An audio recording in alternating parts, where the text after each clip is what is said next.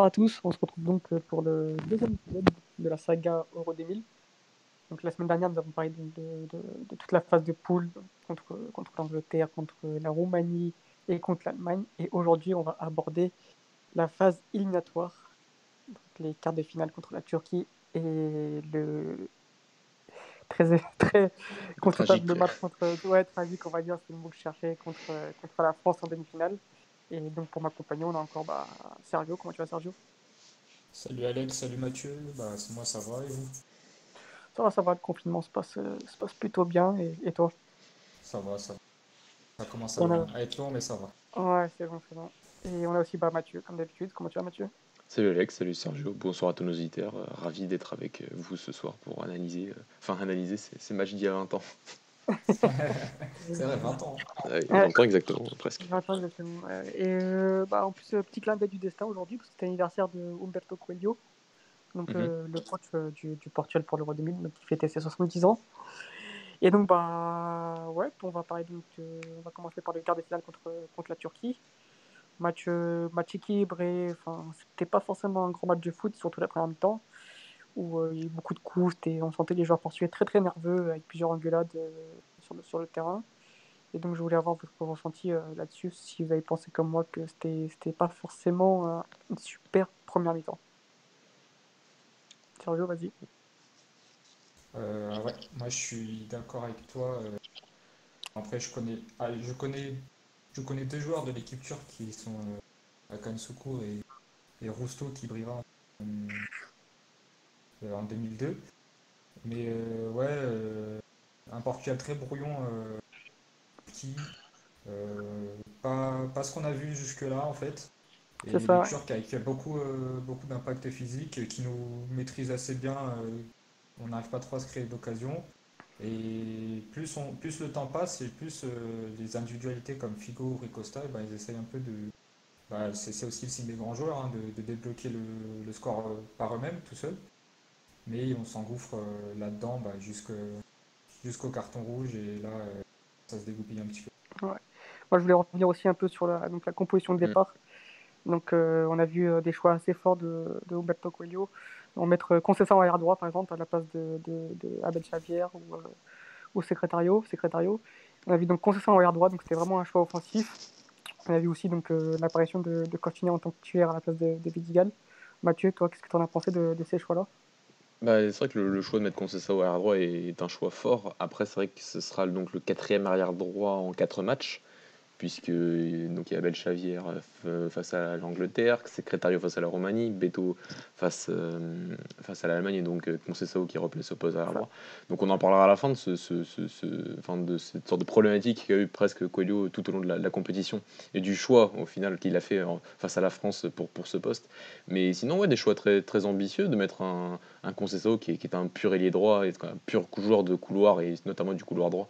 Donc c'est pas non plus étonnant, mais on sentait bah, dès le début du match des intentions offensives, même avec le, le double pivot, de ne pas avoir mis Vidigal, mais plus d'avoir mis Costinha, alors qui est peut-être pas euh, techniquement euh, extraordinaire, mais qui est meilleur, je pense, que, que. Vidigal. Euh, plus toujours Bento, enfin Vidigal et son, et, son, et son côté technique, on en aura parlé entre nous. mais, mais, mais voilà, le double pivot Costinha Bento, donc plutôt, plutôt ambitieux, et bien sûr, toujours les, les quatre de devant qui, qui, qui, je trouve, je, je trouve combinaient déjà un petit peu mieux que face à la Roumanie, puisqu'ils étaient quasiment Ouais. titulaires face à, face, à- face à l'Allemagne. Il n'y a que Nuno Gomes qui rentre en jeu et les, les trois autres, les trois milieux offensifs, les trois créateurs sont, restent, restent sur le banc. Jusqu'à la 25e et jusqu'à ce carton rouge qui, bah, j'ai beau regarder les images, je me demande toujours pourquoi il a, il a donné Ouais. le carton rouge. Et à la fin, on voit la tête des supporters turcs et on se dit euh, qu'ils ont quand même pris, euh, qu'ils ont pris quand même une sacrée, euh, enfin, une, sacrée décision arbitrale euh, euh, bizarre, bizarroïde. Et voilà, ça, ça a conditionné bien sûr tout le match. De la 25e jusqu'à la- jusqu'au but de Nuno c'est- il n'y a plus du foot presque, c'est une boucherie. Il y a, y a, y a Costinha qui doit prendre carton rouge. Enfin, je pense que Costinha aujourd'hui prend, prend carton rouge, je crois, vers la, vers la, vers la 35e. Euh, t'as beaucoup de joueurs qui s'énervent. Jean Pinto prend un carton jaune. Enfin, t'as eu t'as une équipe qui, pourtant, sur toute la première partie, de la, sur toute la phase de poule, était, était très tranquille, était- ne s'énervait pas, ne, ne prenait pas de carton jaune bête. Et ben, en 20 minutes, il y a, il y a, il y a Jean Pinto, il y, en a, il, y en a, il y en a un autre dont je ne me souviens plus. Il y a, qui- il y a des engueulades aussi entre joueurs. voilà, il y a, voilà, il y a, beaucoup de tensions entre eux, donc c'est tension, ouais. alors que pourtant on sent quand même une supériorité, une supériorité euh, vis-à-vis de, vis-à-vis de la Turquie. Donc, euh, donc ouais, et après il y a, voilà, il y a ce, euh, je vous laisser en parler, mais il y a ce but qui arrive en, en toute fin de première période euh, qui, qui, qui débloque la, qui débloque un peu la situation du côté du Portugal. C'est ça. C'est- Ça nous- permet de nous libérer un, un peu, mais euh, même avec ça, avec le carton rouge, le Portugal euh, concède un penalty en toute fin de première mi-temps. Ouais, Donc, euh, et là, on se dit pas que, que, que ça tombe mal, parce que bon, même si on est à, si on est à 11 contre 10, un but encaissé tout en, en fin de première mi-temps, c'est jamais agréable. Et puis, il y a, y a ces, ces- ces très beaux arrêts des, de, des Victor Bayard, donc, qui nous permet de, de- qui est assez sous-côté, parce que c'est vrai que je ne m'en rappelais plus du tout, moi, de, de cet arrêt-là. Et euh, c'est un arrêt assez sous-côté, parce qu'il nous permet de revenir, euh, d'aller à la mi-temps en étant, comment dire, en, en menant au score. Et euh, le match bah, aurait pu être très très différent si, Il aurait pu on, être carrément différent. ouais. ouais, si on serait Ah revenu à la mi-temps avec euh, à, à égalité. Et donc en plus, ensuite il y a la seconde mi-temps. Seconde mi-temps, donc on, on- pareil, on galère toujours un peu dans le jeu. Et puis il y a ce, ce, ce second but avec un, un merveilleux travail de Luis Figo. Donc on, on a plusieurs vidéos de, de ce débordement qui fait tomber le joueur turc là. Qui, on a vu plusieurs vidéos de, de, de ce, de ce dribble là et avec une passe décisive, vraiment décisive pour le coup sur, euh, sur Nuno Gomez qui, a- qui a plus qu'à pousser le, le ballon au fond du filet. Donc euh, Sergio, je te je te laisse euh, commenter un peu cette, cette deuxième période. Ouais, deuxième période. euh, bon, euh, les Turcs, ils ont quand même réussi à se créer une petite occasion, il me semble, au vestiaire, euh, Ah. qui nous a un petit peu fait peur quand il y avait encore un 0. Voilà, après, on, on restait sur un match à 10 contre 11, donc euh, ils se battaient un peu comme ils pouvaient. Euh, nous, forcément, on avait un peu plus d'espace. Euh, il me semble que Paulo- c'est Paulo Souza qui rentre. Qui rentre à mi-temps, c'est ça. Voilà, c'est ça. Et donc, en plus de ça, Paulo rentre et il, il ramène un peu de cerveau, on va dire, dans ce milieu de terrain. Mhm. Et donc le 2-0, et à partir de là, il Oui, après celui-là, c'est un, ouais, un, un- attaque-défense là, ils ont quasiment. Ouais, qui ont complètement, et Ah voilà. C'était joli, c'était joli à voir un peu, on va dire, de notre côté, mais ça, c'est plus compliqué à analyser un match comme ça. Voilà, on va pas en clairement. vouloir aux Turcs, euh, c'est clair. C'est euh, bah, Mathieu, c'est un match qui aurait pu se finir à, 4-5 buts euh, d'écart tellement on a, on, a, on a croqué devant. Et euh, je voulais avoir ton avis aussi sur, sur le changement de, de, de comment dire, Coutinho qui sort à la place euh, pour remplacer Pau Souza. Qu'est-ce que tu en as pensé toi? Bah, c'est clairement un choix. Oui, c'est un choix, c'est un choix de nouveau offensif, de nouveau, enfin, offensif d'avoir plus de maîtrise toujours, d'avoir dans cette optique-là de, de, bah, de dominer une équipe de Turquie qui euh, ne, de toute façon ne peut que que- que- qu'attaquer et qu'essayer de marquer un but que, que sur, sur une transition, sur une contre-attaque et donc au milieu de terrain et peut-être plus besoin de Costinha. Après, je pense qu'il met pas Costinha, il enlève Costinha parce qu'il prend un carton jaune, mais qui est un jaune orangé, comme on l'a dit tout à l'heure. Euh, mais c'est vrai qu'il aurait pu mettre Vidigal et pourtant il a préféré prendre, euh, mettre, mettre Paulo Souza, donc, euh, le, message était clair. Euh, et, oui, comme, vous l'avez dit, il y, a, il y a ce but qui arrive encore une fois sur une nouvelle passe décisive de, de Figo. C'est lui qui fait la passe décisive sur le premier but. Euh, donc euh, on, peut, parler, on peut d'homme du match et on peut aussi parler de Nuno Gomez qui certes met deux buts dans ce match-là, mais, mais encore en, en, phase éliminatoire on avait parlé des, hors-jeux un peu, un, peu, fantasques qui avaient été sifflés à son encontre et qui auraient pu faire qu'à la sortie de la phase de poule il soit déjà à, à, 3, à, plus à, ouais, à 3-4 buts alors qu'il était qu'à qu un but avec euh, bah, le, le, but face à l'Angleterre. Là, par contre, c'était de son propre, de son propre fait qu'il aurait, il aurait clairement, plus, clairement pu marquer plus de, plus de buts lors face, à la Turquie et, finir meilleur buteur de cet euro, alors qu'il finira pas meilleur buteur, il, il marquera que 4 buts. Et, je crois que Kluivert et, et un joueur yougoslave dont je me souviens plus du nom ont marqué 5 buts. Donc voilà, il aurait pu être, il aurait pu être largement meilleur buteur de cet euro et surtout, euh, bah, surtout face à la Turquie où là c'était clairement de, euh, par, par, ses propres moyens et, et malheureusement ah oui, il n'a pas été. Euh, il, a, il, en a loupé comme très facilement sur, sur le deuxième temps. Et oui, après le deuxième but c'était fini, le Portugal était qualifié pour, pour les demi-finales de l'euro. Il n'y avait plus d'inquiétude par rapport à une possible qualification. Et ça, c'est notamment, je trouve, joué oui, par le, le, les coups de génie de, de Luis Figo qui, par, qui par, enfin, par le centre en premier mi-temps qui, qui, donne ce but et qui, qui est très beau. Mais c'est aussi, euh, aussi grâce à la belle tête de Nuno Gomez. En tout cas, par contre, sur le, sur le deuxième but, c'est clairement lui qui fait tout. Alors, est-ce qu'il y a faute, est-ce qu'il n'y a pas faute On ne voit pas très bien, mais en tout cas, c'est lui qui fait le but. Et, voilà. faute comme ça dans un voilà, c'est surtout qu'il est en mouvement, donc on se dit comment il peut, comment il peut faire faute. Est-ce qu'il, en plus, c'est pas du tout volontaire. Mais on, on peut pas réécrire l'histoire, mais sur le deuxième but, c'est pas lui qui marque, mais c'est lui qui fait tout. Et Nuno Gomez, à la fin, bah, dès, qu'il marque, se dirige juste vers Luis Hugo parce qu'il sait que ce but-là, il ne l'aurait pas marqué euh, grâce, euh, sans, le, sans le, futur, futur Ballon d'Or 2000. Donc on a été, assez complet sur, la Turquie. Donc, la Turquie est sortie de ses poules donc en finissant deuxième derrière, l'Italie. C'était une bonne petite équipe de Turquie, mais qui était largement à la portée de, Portugal, là, du moins à l'Euro 2000.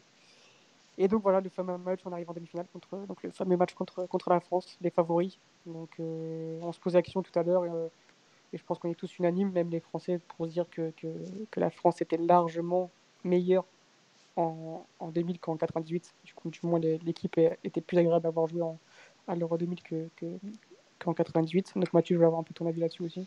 Bah déjà, si on regarde les, les, les 11, c'est-à-dire que quand on voit notre. Enfin, on avait parlé la semaine dernière en se disant euh, on a quand même des joueurs qui jouent dans des sacrés clubs, mais le truc, c'est que l'équipe de France, il n'y a pas un joueur qui joue pas dans un grand club dans, cette, dans, dans le 11 titulaire, à part peut-être Fabien Barthez, qui était peut-être encore à, qui était peut-être à Marseille, ou où là j'avoue que j'ai pas, pas, pas regardé, mais tout le reste ça joue dans des, dans, dans, des immenses clubs et ça, et, ça, et ça a pris deux ans de, de plus, deux ans de maturité après bah, voilà, d'avoir gagné la Coupe du Monde. On sent que que l'équipe que, l'équipe de France était, était libérée d'un poids et que bah, ils avaient plus qu'à qu'à réciter leur, leur, jeu sur, sur, sur l'Euro 2000 et, et, on va le voir. Oui déjà sur la composition de l'équipe euh, c'est vrai que quand on regarde il y a, il y a qu'un seul vrai changement c'est Anelka qui, qui, est titulaire dans ce match à côté de Thierry Henry. Euh, Anelka qui était au Real Madrid qui venait de gagner des Champions avec le Real Madrid qui l'année d'avant a été nommé meilleur espoir de, de, la première ligue. Donc euh, c'était un peu le Mbappé d'il y a 20 ans et et, et, donc voilà, c'est vrai que quand on regarde les, les 11, bah, on a quand même, nous on a des, des, très, très, deux très très grands joueurs qui sont Rey Costa euh, et Luis Figo et d'autres très bons joueurs qui jouent dans des grands clubs, mais tous les joueurs et à tous les postes ne jouent pas dans, dans des top clubs comme, euh, comme les joueurs de l'équipe de France à, cette époque-là. C'est ça. Et donc, on va revenir un peu sur la composition du parce que là, encore une fois, des, des, des choix très forts. Mm. Euh, on a le retour de, de Abel Xavier en tant qu'arrière droit. On a la non-titularisation de João Pito qui, laisse sa place à Sergio Conceição. Donc ça, j'ai été euh, très surpris parce que ben, João Pito, c'était vraiment un, homme assez fort. Il un bon euro. Ouais. du 11 du, Portugal. On a un double pivot. vraiment, pour le coup, un double pivot Costinha euh, Vidigal. Donc là, pareil, après, ben, on, peut, on peut se demander que c'est pour sûrement bah, pour, pour contrer euh, ce losange de l'équipe de France, parce que la France joue en 4-4 de losange. Mais, euh, mais voilà, donc Sergio, je vais avoir un peu ton avis là-dessus sur les différents changements du, de l'équipe du Portugal. Ouais, alors Sergio Conceição, je pense que ça, ça peut se justifier par le fait qu'il avait fait, euh, comme tu l'avais dit la semaine dernière, un bon match face à l'Allemagne. Ses trois buts sont triplés. Puis il avait fait un bon match euh, contre, contre, la Turquie. Euh, donc je pense que ça, ça peut justifier. Moi, on en a parlé un peu en off. on a été un peu déçus du double pivot Vidigal-Kostic. Mm, mm, mm. C'est ça. Et euh, mais après, après j'ai un peu réfléchi et je me suis dit peut-être qu'on regarde un peu à ça avec le prisme de 2020 en fait, et avec les attentes qu'on avait, qu'on a aujourd'hui en 2020. Euh, mais à, cette époque, euh, il faut reconsidérer ce que la France était, et tu, tu l'as bien introduit, mm. et surtout aussi ce que le Portugal était. Le Portugal à cette époque, c'était au mieux un outsider, j'imagine. Et, et, je pense aussi, c'est ça qui m'a un petit peu perturbé dans ce match, c'est qu'on a eu l'impression que le Portugal respectait beaucoup trop la France. Mhm. Mais évidemment, il y avait un petit peu, il y avait quand même un niveau d'écart entre les joueurs français et, les joueurs portugais.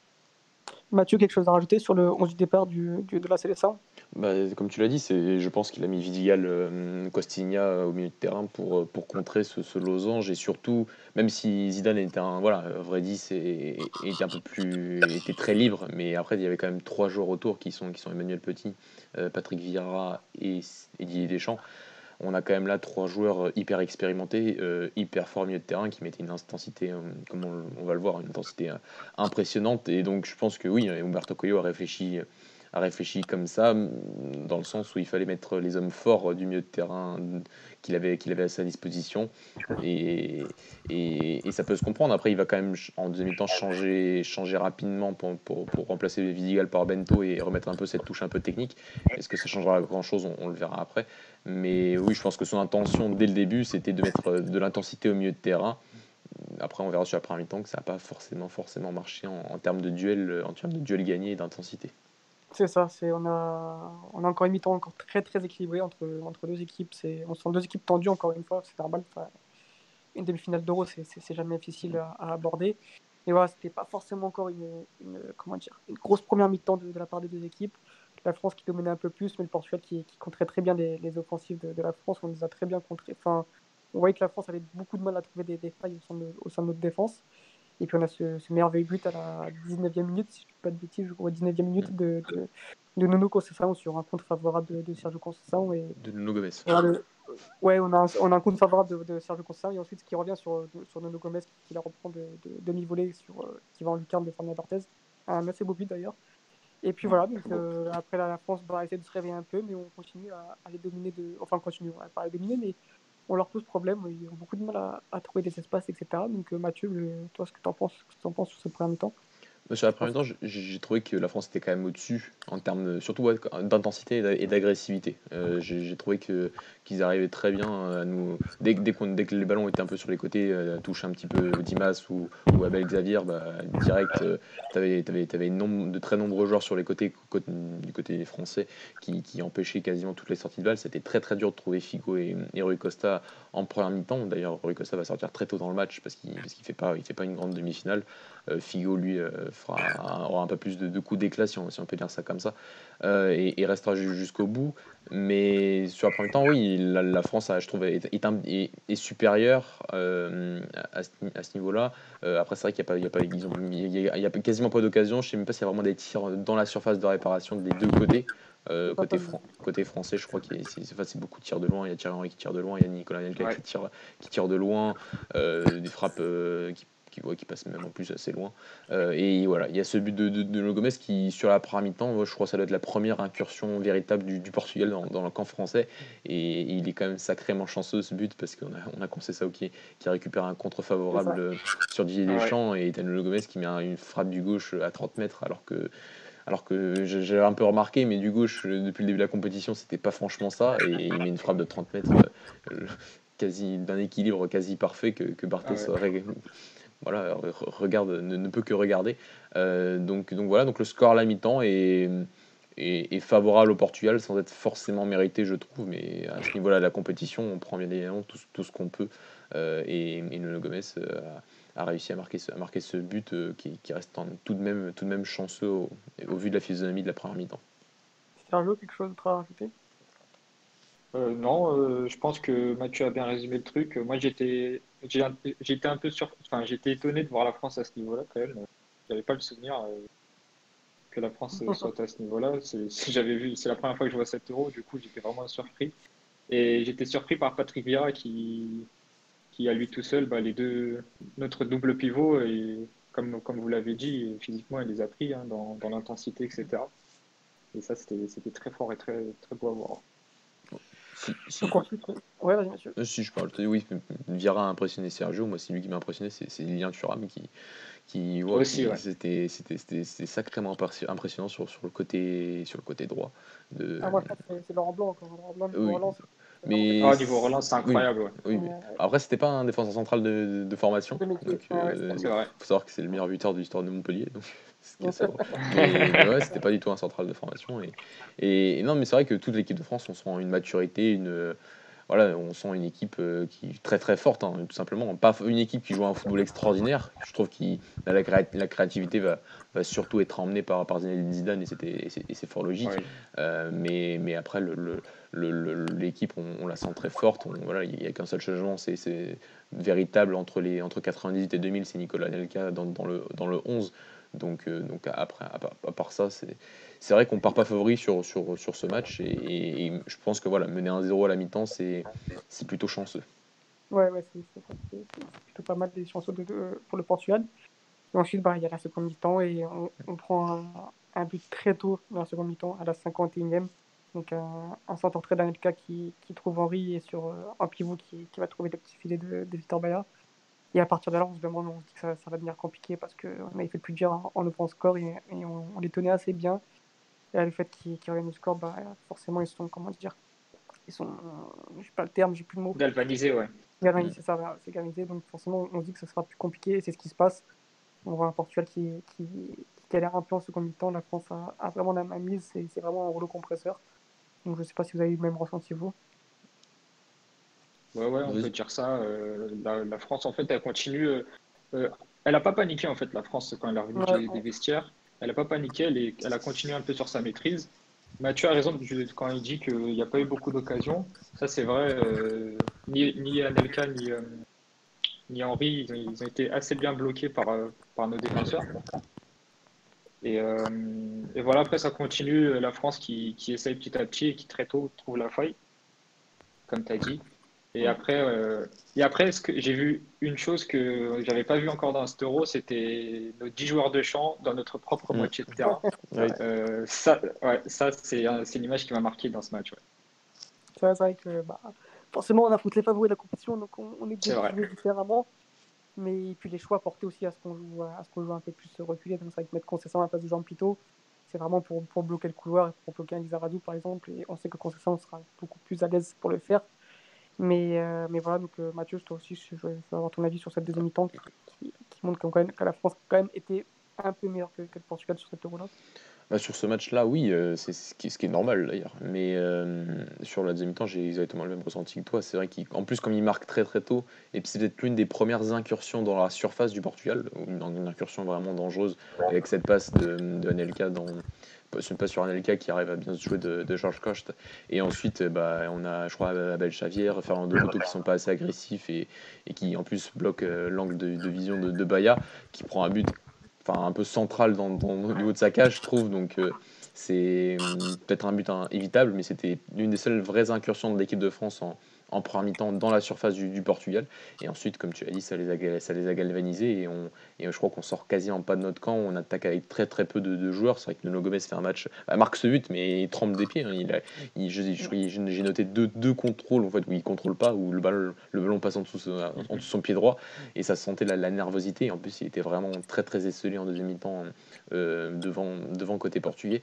Euh, Rui Costa sort très très tôt dans, dans la, dans la mi-temps pour mettre Jean Pinto.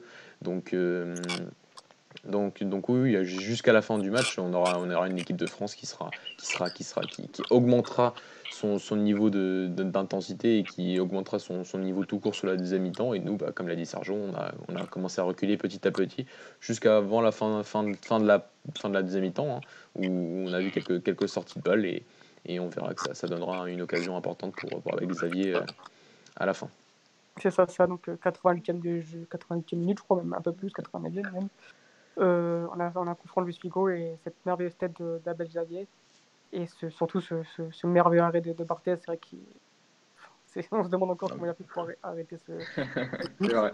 Et, et, on verra plus tard que, un peu plus tard que ça, c'est, dramatique, ça a été surtout dramatique pour le Portugal que, que Abel Xavier est passé de, de, de a failli passer donc de, de héros à, à bah, du coup est passé en, en, en à bouc émissaire. C'est ça, à bouc émissaire et donc voilà donc euh, le match termine à 1 prolongation et puis voilà, donc on, connaît tous, on connaît tous la, on connaît tous la finalité, pardon. Cette main, cette main, il y a bien main. Hein, je pense qu'on a pendant un moment. Ouais, ouais, ouais. Bah, moi, on m'a toujours dit qu'il n'y avait pas main. Hein, donc, euh. il, y a, clairement, il y a clairement penalty. C'est ouais. aucun débat là-dessus. Et puis le penalty, super bon bien tiré de, de, la part de Zidane. Et, et, voilà, et on se fait éliminer là-dessus. Donc, euh, on avait dit la semaine dernière que moi, j'avais 6 ans, donc j'avais pas vraiment, un, comment dire, j'avais pas de, de, souvenirs très très très exacts de cette euro, mais j'avais plus des, des, images fortes. Et là, clairement, c'est une image forte dont je m'en souviendrai toute ma vie. C'était vraiment le déclic qui a permis, qui m'a donné envie d'aimer cette équipe-là. Du coup, donc je voulais un peu avoir votre ressenti, ressenti là-dessus, Sergio, qui est un peu, qui, du coup, toi, tu es peut-être plus âgé que, que Mathieu. Donc, euh. Ouais, ouais carrément, je me souviens carrément de cette phase euh, de la main de, de Robert Xavier. Et euh, j'ai grandi avec ce sentiment qu'on a vécu une injustice ce jour-là, en fait. c'est carrément ça. Et, et là, en, en, revisionnant le match, je me dis, bon, déjà, de 1, la France était quand même un petit peu meilleure, même si on a une très belle équipe avec des joueurs magnifiques. La France était quand même un petit niveau au-dessus, mais en plus, il y a main et on, peut, on, peut, on ne peut rien dire. je, pense que, l'énorme frustration, c'est que le but, euh, c'est que le but en, prolongation intervient à la 117e minute de jeu. Et comme voilà, c'est le but en or à l'époque, donc euh, le match est fini. hein. c'est c'est-à-dire qu'il y a pas des, il reste pas les trois prochaines minutes. Euh, on se dit que voilà, au penalty, tu, tu, tu peux, tu peux éliminer l'équipe de France. Et, et, et là, bah, c'est c'est la frustration énorme de se dire qu'à 3 minutes près, tu, tu, tu, tu, tu n'y arrives pas. Après, je trouve qu'on a, enfin, peut-être qu'on a, comme, on a toujours vécu avec ce sentiment qu'il n'y avait pas main d'Abel Xavier, alors qu'il y avait main, mais j'ai l'impression qu'on a omis le fait que c'est Vitor Baya qui fait une énorme boulette sur cette, sur cette action et qui, lâche le ballon, et, ça résumera très très bien son euro à Vitor Baya, parce qu'il fait un arrêt en deuxième mi-temps très très important face à Emmanuel Petit, qui reprend en demi-volée et qui fait, un super arrêt, et il a été capable de faire ce genre d'arrêt face à la Turquie, il en fait un aussi face, euh, face à la Roumanie, très important. Euh, donc sur sa ligne, il a été plutôt, plutôt, plutôt très bon, mais dans toutes ses autres interventions, bah, il a été très très fébrile. Et, et cette, cette fébrilité s'est résumée à cette action sur, sur la main d'Abel Xavier, parce qu'à la fin, il, rate sa sortie et, le ballon retombe dans, dans les pieds je crois que c'était de Thierry Henry ou de Trezeguet, je ne sais plus. Euh, mais, mais voilà, ouais, c'est, c'est Trezeguet, je C'est crois très et, et- et le- et le match est fini. Donc euh, je trouve que sur cet euro, euh, bah, on en parlera peut-être à la fin, mais, mais, mais, mais, mais on perd peut-être cette demi-finale à cause d'une d'une erreur et une nouvelle erreur de, de main, de, de, de- de- de captation de- d'un ballon de, de Vitor Baya sur, sur cet euro. Oui, c'est vrai que- qu'au niveau de sur cet euro-là, on n'a on n'a pas eu un, un grand gardien. C'est vrai qu'il était assez fébrile. C'était peut-être peut-être le maillon faible avec l'arrière gauche. Quoi qu'il a fait un super match contre la Turquie. Oui, contre la Turquie. il a- Ouais, il a été c'est phénoménal. Je crois que c'était une meilleure Dimas match de sa vie, je Teixeira. crois. Ouais, ouais, des, petits ponts et tout. Dis, oula, Bah, Un match référence. euh, match référence pour lui. À c'est- 31 ans. c'est- c'est- c'est- c'est c'est le, le genre de joueur qui sur, voilà, sur une compétition voilà, a réussi à se mettre au niveau et à, et à se transcender sur, sur un match pour nous qualifier pour, pour une demi-finale. On s'était plus qualifié pour la demi-finale de l'Euro depuis 84, donc depuis la victoire en équipe de France. Donc euh, donc c'était un moment important et il a réussi à être, euh, bah, Dimas a réussi à être au niveau face à la Turquie. C'était, c'est vrai que c'était sacrément impressionnant vis-à-vis de sa, de, sa, de, sa, de sa phase de poule qui était, qui était les... enfin, Ouais. c'était, le maillon faible. Oui, après est-ce qu'il avait fait des boulettes? Il a, il a pas souvent été surpassé, mais en, en un contre un. Mais c'est vrai Oui, qu'avec le ballon, on, d'accord. voilà, avec le ballon, on n'avait pas, l'impression- on voilà, on n'avait pas l'impression de voir, euh, voir Marcelo et ni Roberto Carlos. Et pourtant, euh, face à la Roumanie, il a fait, il a fait un match, a fait un match plutôt, plutôt très bon. Turquie, Turquie. Et face à, Turquie. face à la Turquie, oui. Et face, face à la France, il a, il a pas eu tant de travail que ça. C'est plus Abel. Chavier qui a eu, un- qui a eu, des- qui a eu quelques problèmes en première mi-temps. euh, mais c'est vrai que le, le match de l'équipe de France par ce 4-4 de Losange euh, était très, très porté sur le couloir central et très porté sur, sur, euh, sur, euh, bah, sur essayer de trouver Zidane, puis, puis aussi trouver la profondeur avec Thierry Henry et, et Nicolas Anelka. Et ça a plutôt bien marché. C'est vrai que j'étais sacrément impressionné de, du match de l'équipe de France face à cet Euro 2000. Voilà, on sentait que, que, toutes les individualités étaient, presque à leur top niveau comparé à 98 où j'avais, j'avais, quand j'étais petit j'avais revu tous les matchs de quasiment de l'équipe de France en 98 et on sentait pas la même, euh, la même maturité, la même, euh, la même confiance en soi. on sentait vraiment que là maintenant en 2000 que avec la, la victoire euh, en Coupe du Monde qu'ils étaient libérés et que et qu'ils avaient presque plus rien à perdre. S'ils perdaient l'euro, qu'est-ce que ça aurait changé? Pas, pas grand chose et au final ils vont, ils vont le gagner. Donc, donc, Oui, oui, surtout qu'ils se qualifient euh, aussi à la dernière minute contre l'Espagne. oui, Enfin, la. France gagne, gagne- la France gagne 2-1 euh, à la 89e, penalty pour l'Espagne. Et euh, Raoul le, rate à la 89e. Donc, euh, c'est vrai que c'était aussi un, peu, euh, un peu de la chance, si on peut, si on peut dire ça. Mais au niveau collectif, oui, la France, je pense, qui était, était clairement la meilleure équipe d'Europe, voire du monde à cette période-là. Et surtout quand la finale, bah, il gagne l'Italie sur aussi un but en prolongation de, ouais. de Sylvain Wiltord. Euh, c'est Wiltord qui, ou c'est Trezeguet? Non, non c'est Trezeguet qui marque. C'est Wiltord qui égalise et c'est Trezeguet ouais. qui, qui, marque le but en or. Il marque encore sur le but en or. Et j'ai envie de dire, même si au final tous les, toutes les victoires sont à l'arrache, enfin, face à l'Espagne, j'ai pas vu le match, mais c'est vrai que s'ils prennent le penalty, bah là, ils peuvent rien faire. Hein. C'est fini. Mais euh, sur les autres matchs, ah, il y aurait eu 2-2. Donc, ouais, donc Ok. voilà. Mais on sent même que même en prolongation, bah, il, y avait une confiance, une confiance maximale. Et, c'est vrai qu'on a, en regardant le match, on a du mal à se dire que, que- que même le Portugal aurait pu, aurait pu, aurait pu gagner ce match. Donc, euh, donc c'est, à part au penalty, malheureusement, on n'a pas eu l'occasion d'arriver ju- jusqu'au péno euh, dans ce match à cause de, à cause de cette main.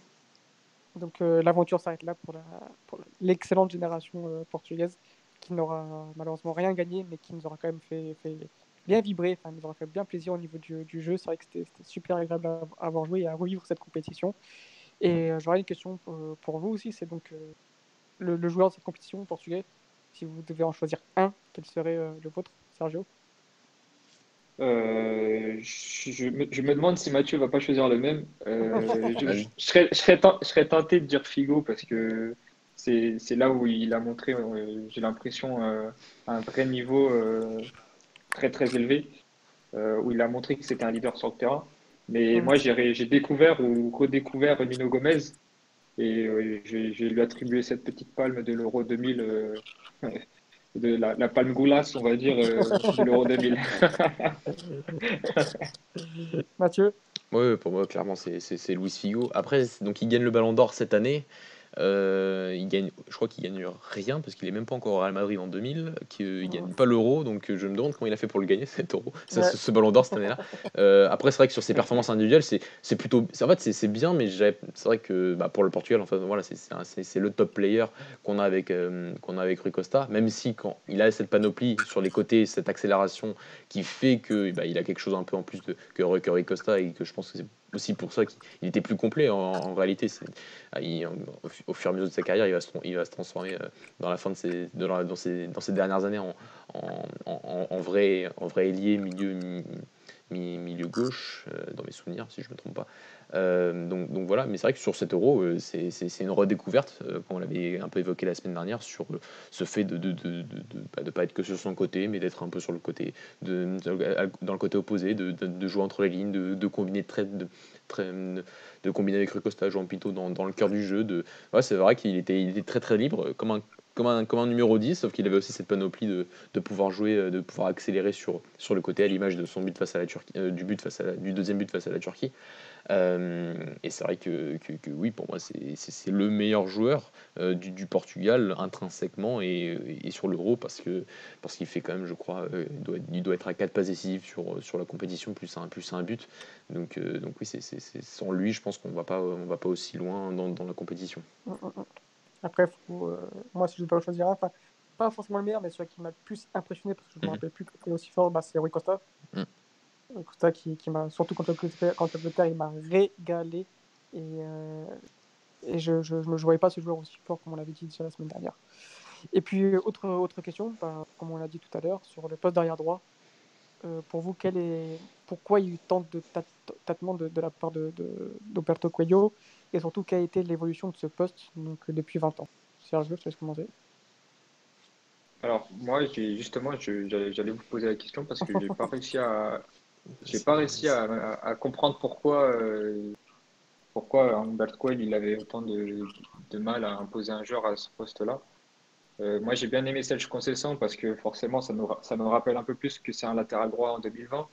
Mais euh, si on recontextualise, je, vraiment, je ne sais pas qu'est-ce que Humberto Coelho a vu, a vu de différents, par exemple, entre Albert Xavier sur le premier match et Secretary sur le deuxième.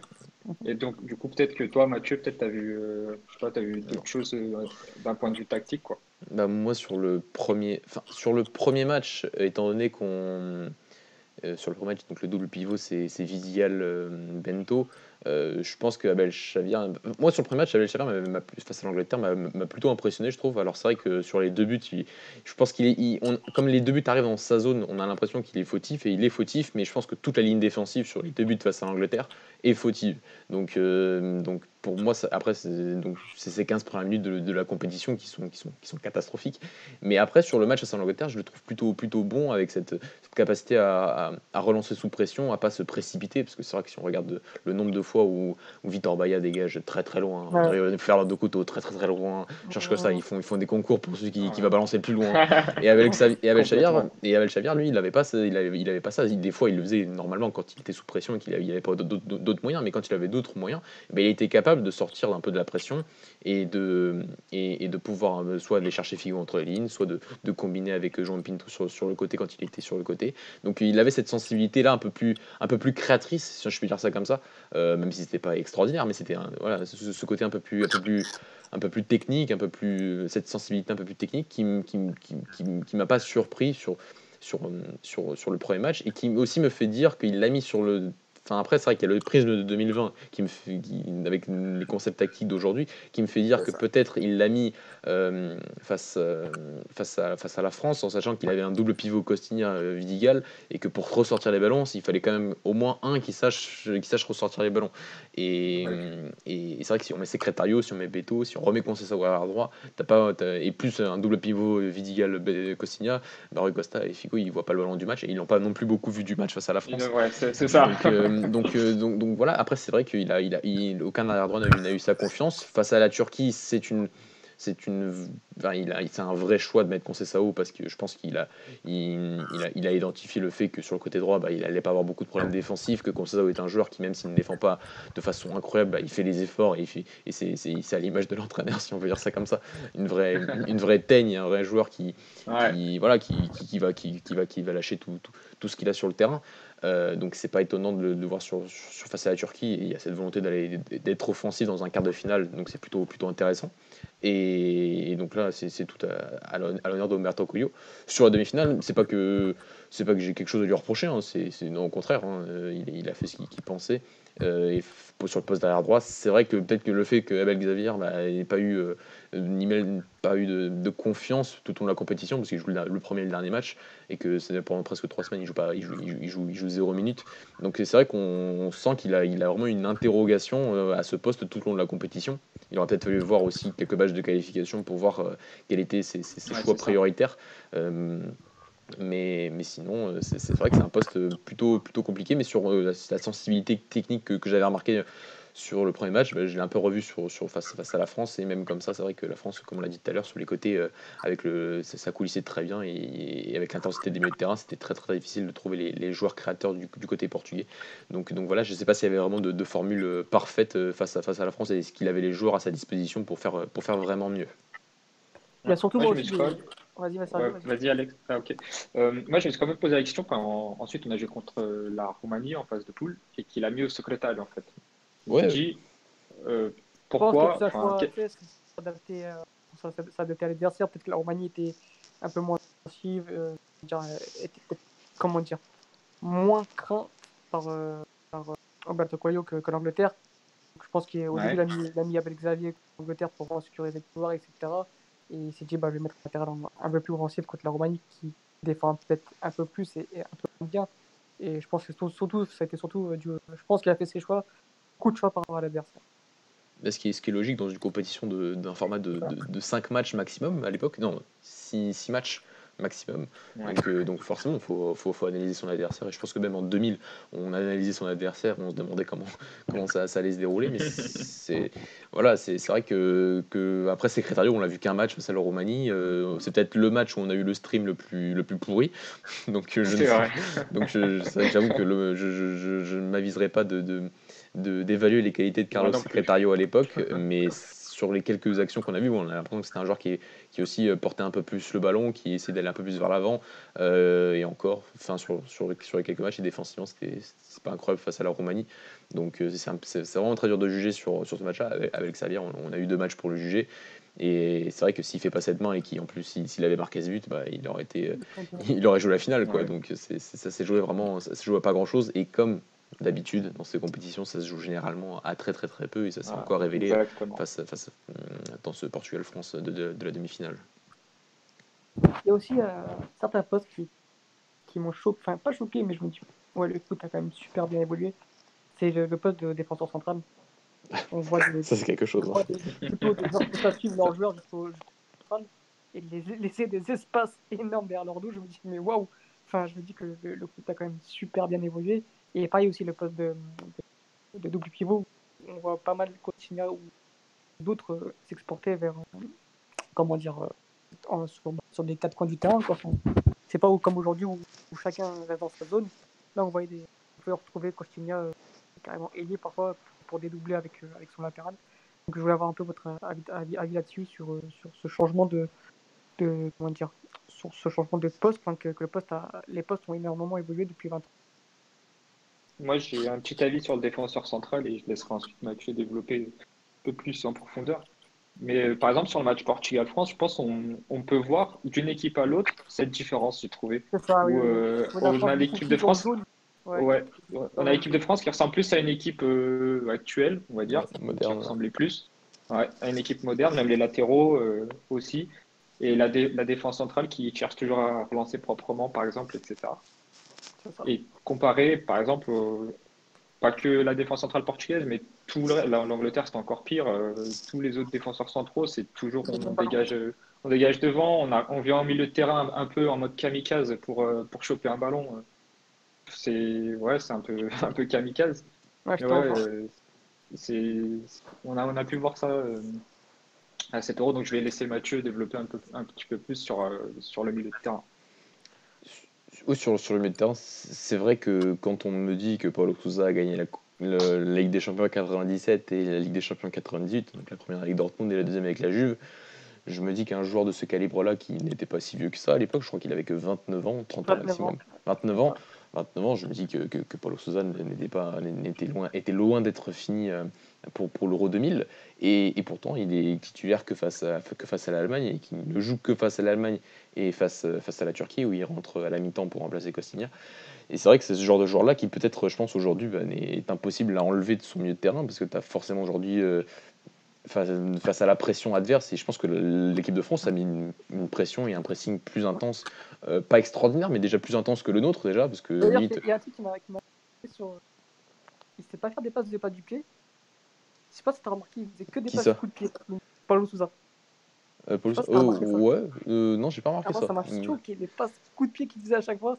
Mais enfin, sur, sur, euh, je crois que ça, juste avant le premier but face à l'Allemagne, face à de, de Pauletta, je crois qu'il y a une. Turquie, ouais, il y a eu face à la Turquie peut-être, mais face à, il y a peut-être une, peut une, une, ou deux séquences face à l'Allemagne, mais ouais, ça m'a un peu plus choqué que ça. Mais enfin, c'est reste le. Après, voilà, c'est un des seuls joueurs qui, je trouve, avait, enfin, c'est le technicien le plus, le, meilleur technicien qu'on a mis de terrain. Après, après enfin, il y avait aussi Paulo Bento, mais c'est, enfin, vrai que Paul Mato joue à Oviedo et on, et on se demande. Oui, c'est un peu c'est différent. Mais euh, c'est vrai que pour le Sousa, c'est vrai que quand, après, il faudrait être là et c'est vrai qu'il aurait peut-être fallu voir tous les matchs de qualification, peut-être tous les matchs de l'époque et, et savoir qu'est-ce qui s'était passé avec Paulo Sousa à l'époque. Mais c'est vrai qu'un joueur de, de, cette sensibilité technique et de ce, cette, enfin, l'élégance ne, ne, ne, fait rien pour, pour, un choix tactique ou pas. Mais ce, voilà, ce, genre de joueur aujourd'hui, je ne sais pas si on peut s'en passer vis-à-vis de, d'équipes qui aujourd'hui au niveau du pressing sont mille fois mieux organisées et c'est vrai que là, si on joue aujourd'hui avec un, double pivot Bento Cossigna, euh, jamais on ressort un ballon. Déjà qu'on en a pas ressorti beaucoup face à la France, euh, loin de là, euh, aujourd'hui on n'en ressort aucun, aucun, absolument aucun. Donc, donc, donc, donc, voilà, donc ouais, c'est vrai que c'est pas que c'est choquant, mais c'est une interrogation qu'on qui, qui, qu'on peut avoir. Euh, et après, c'est vrai que sur le poste défenseur central, bon, bah, quand ils n'étaient pas sous pression, euh, Couteau et Georges Costa, bon, des fois ils dégageaient comme des, comme des bourrins, même quand il n'y avait pas de pression. Quand il y avait la pression, ils le faisaient forcément. Et l'équipe de France a mis un peu plus de pression et forcément, ils n'ont ils ont rien, rien relancé.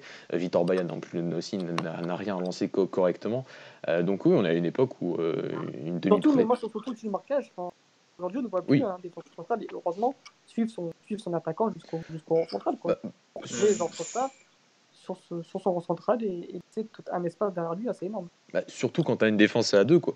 C'est-à-dire quand tu as une défense à 3, tu peux te le permettre parce que tu sais que tu as 4, 4, 4, joueurs derrière toi qui peuvent te couvrir et toi tu, tu peux avoir cette liberté-là. Mais c'est vrai que, c'est vrai qu'à 2, il faut aussi. Faut, vrai, faut aussi que l'équipe adverse ait aussi cette, cette vision des espaces et une intelligence. Mais l'équipe de France a, des, a, ces, ces joueurs-là. C'est vrai que les, équipes qu'on a affrontées avant n'avaient pas forcément ces créateurs-là. Euh, mais, mais ouais, je, suis d'accord. On a vu des, des, En termes d'organisation défensive, on est loin du niveau d'aujourd'hui. Aujourd'hui, on a des équipes qui, qui, ont, qui, qui, ont des lignes de 4, 4-4-2 hyper bien compactes avec euh, des, des distances intrasectorielles qui sont, bah, qui sont ultra bien respectées pendant, pendant parfois 90%, 90 des matchs et parfois 90% des matchs de Champions League. Euh, on peut penser à Atlético Madrid aujourd'hui, euh, qui, qui, est peut-être la meilleure équipe dans ce, dans ce domaine-là d'organisation défensive, sans, sans, pressing par exemple. Et, et aujourd'hui, c'est vrai que dans, surtout cet euro, mais que ce soit nous, que ce soit les adversaires, on n'a pas eu, on, aucune équipe n'a montré cette, cette rigueur-là défensive. Qui, je, je, je, me permets de couper, mais c'est ça aussi qui a évolué aussi dans le oui. foot, surtout on regarde les matchs. C'est aujourd'hui, on a, on a beaucoup plus de matchs posés, enfin, euh, je sais pas, enfin, beaucoup plus de, de possession, plus, c'est beaucoup plus réfléchi, alors qu'auparavant, enfin, comme on peut voir dans, dans cet euro, c'est, c'est beaucoup plus foufou, enfin, y a, ça va d'un camp à l'autre, c'est, beaucoup moins posé, c'est, c'est, ça calcule pas comme. Enfin, je sais pas si tu as eu le même Ah, clairement, clairement. Moi, quand, on regarde, parce que j'avais revu il n'y a pas longtemps les matchs de, la Coupe du Monde 2006, même si je vais le refaire pour notre, notre saga, euh, mais euh, je pense que dès 2006, on va voir encore que ces matchs-là ne sont pas d'une organisation folle et qu'à partir de 2008, à partir de la révolution Guardiola, euh, déjà, on va avoir des, équipes, et je pense que ça commence en 2010, où on va avoir des, équipes qui sont, qui sont bien plus organisées et, qui, et les moments des matchs, en réalité, les moments de construction, les moments de transition seront bien plus identifiables qu'à cette époque-là où c'est vrai que c'est beaucoup plus chaotique et, et, que ça se joue aussi beaucoup sur, sur la qualité individuelle. Du côté portugais, en termes de création offensive, euh, ça s'est joué sur euh, les quelques combinaisons entre João Pinto, entre Nuno Gomes, entre Rui Costa, entre Figo, mais ça restait surtout ces joueurs-là et il n'y avait pas de, de, dynamique précise par rapport à une démontée des latéraux, même par rapport à. Enfin, oui, comme tu as dit, Costinha de temps en temps, mais les autres n'étaient pas là non plus pour, dédoubler, par exemple, dans, sur les côtés ou faire, montrer des, vraiment des, dynamiques remarquables, des trucs qu'on pourrait voir quasiment sur, toute une compétition. Là, c'est vraiment de la créativité et, c'est vrai qu'on sent un collectif de, quatre joueurs devant et en plus, c'est vrai qu'on peut se poser la question de savoir pourquoi Jean Pinto n'a pas joué ce, match face à l'équipe de France euh, dès, dès, le départ. Euh, bon, voilà, sûrement parce que Conceição apporté plus de garanties défensives déjà à l'époque. déjà à l'époque, on, voulait des joueurs qui apportaient plus de garanties défensives. Mais, c'est un problème euh, c'est pas que c'est un problème, c'est des problématiques de, de, toute déjà à l'époque. Mais, mais euh, ouais, il y a, plein d'interrogations sur, sur, sur, sur l'Euro 2000 et sur, sur les choix des, des coachs déjà, déjà à l'époque. Ok, bah, je pense qu'on a été assez complet, les garçons. Je sais pas si vous avez des choses à rajouter. Bah, laisse-moi réfléchir. je pense qu'on a fait le tour sur, sur cet Euro 2000. Ça fait 20 ans. C'est sûrement peut-être Ouais, l'un des peut-être notre meilleur euro euh, en termes de, de jeu. Oh, oui, clairement. Ouais, ouais, Même si je suis un peu sur ma fin. Ouais, c'est vrai. On reste un peu sur notre fin. Ouais. Et euh, il y, a aussi, y a aussi une chose que je pense, on avait posé la question la semaine dernière, euh, est-ce qu'on pourrait revoir ce genre de match ou d'équipe aujourd'hui? Mais à l'époque, il y avait un degré de tolérance au déséquilibre dans le match. Mm qu'aujourd'hui tu peux pas te permettre. Et même si on a quatre joueurs fabuleux pour jouer en attaque, on ne pourra pas les mettre euh, de cette manière-là, du moins. Euh, en gros, on leur dit euh, prenez le ballon et amusez-vous. Quoi. Non, non. Donc, clairement, parce qu'aujourd'hui, par exemple, quand on fait, enfin, si on transpose notre sélection aujourd'hui, déjà quand on veut mettre un, un, demi 4-3-3 ou, un, ou trois joueurs devant, on se dit mais comment on va faire? Parce qu'il n'y aura plus que 7 joueurs pour défendre derrière. Alors qu'à cette époque-là, on pouvait limite se permettre de défendre avec 6 joueurs derrière le ballon, tellement les transitions offensives des adversaires et même les nôtres n'étaient pas à une vitesse euh, affolante et c'est vrai qu'on pouvait se replacer plutôt, plutôt tranquillement. Surtout quand Umberto Collio a mis très souvent, bah, on joue tous les matchs, et a mis sur les 4 premiers matchs Messa Pinto qui faisait déjà beaucoup plus d'efforts et qui revenait, qui revenait aussi sur les côtés, boucher les, espaces sur les côtés. Donc euh, donc c'est vrai qu'au niveau de la, vitesse des transitions et la vitesse des contre-attaques de l'époque, on est loin de ce qu'on peut faire aujourd'hui. Euh, avec parfois des équipes qui, arrivent à marquer avec euh, très très très peu de passes. Euh, sur cet euro, on a besoin de, quand même de très très nombreuses passes pour, aller jusqu'au but adverse.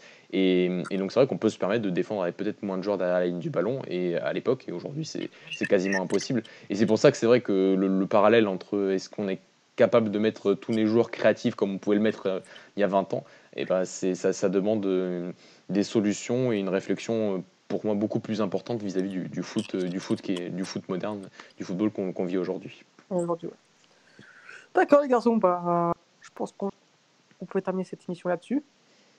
Bah, Après, si euh, vous avez d'autres choses à rajouter, mais moi je j'ai plus aucune question. Donc on va bien évidemment continuer cette saga. On va faire, euh, on a le temps. Hein, 2002, 2008. Voilà, quoi. la, qualité des images vont s'améliorer normalement. ah, parce que c'était horrible. Hein. La, ouais. la, la, finale, c'était bien, la finale, ouais.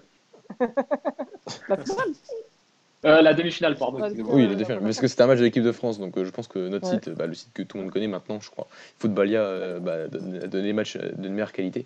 Mais c'est vrai que tous les autres, c'était, on a l'impression d'être en 86. Tu, tu, différencies pas si c'était l'équipe de 80, enfin de 84, parce qu'on va en demi-finale face à la France aussi en 84. Et, et, et, l'Euro 2000, on a l'impression que les images étaient, étaient vraiment horribles. J'ai voulu me faire hier. U20, enfin, la Coupe du Monde U20. Euh, c'est FIFA 2000 et le jeu, tu vois. Euh, Oh, super- oh, mais là, mais franchement, je le conseille, j'ai rien compris à la tactique. Et encore, et encore. Figo milieu défense. Ça, je fais numéro, Figo numéro 3, Rico. Bon, ouais, merci les garçons. Bah, merci à toi. Merci Et, à toi, merci à vous Ça, deux. ça- ça- ça complète notre bah, série. la semaine prochaine. Et évidemment, bah, prenez soin de vous, à tous nos auditeurs, faites gaffe, ne sortez pas de chez vous. Et il reste plus que 3 semaines, donc ça, on va tenir le bon. Tenez bon. Tenez bon, voilà. Allez les garçons, salut, ciao ciao. Allez, Ciao. ciao, ciao.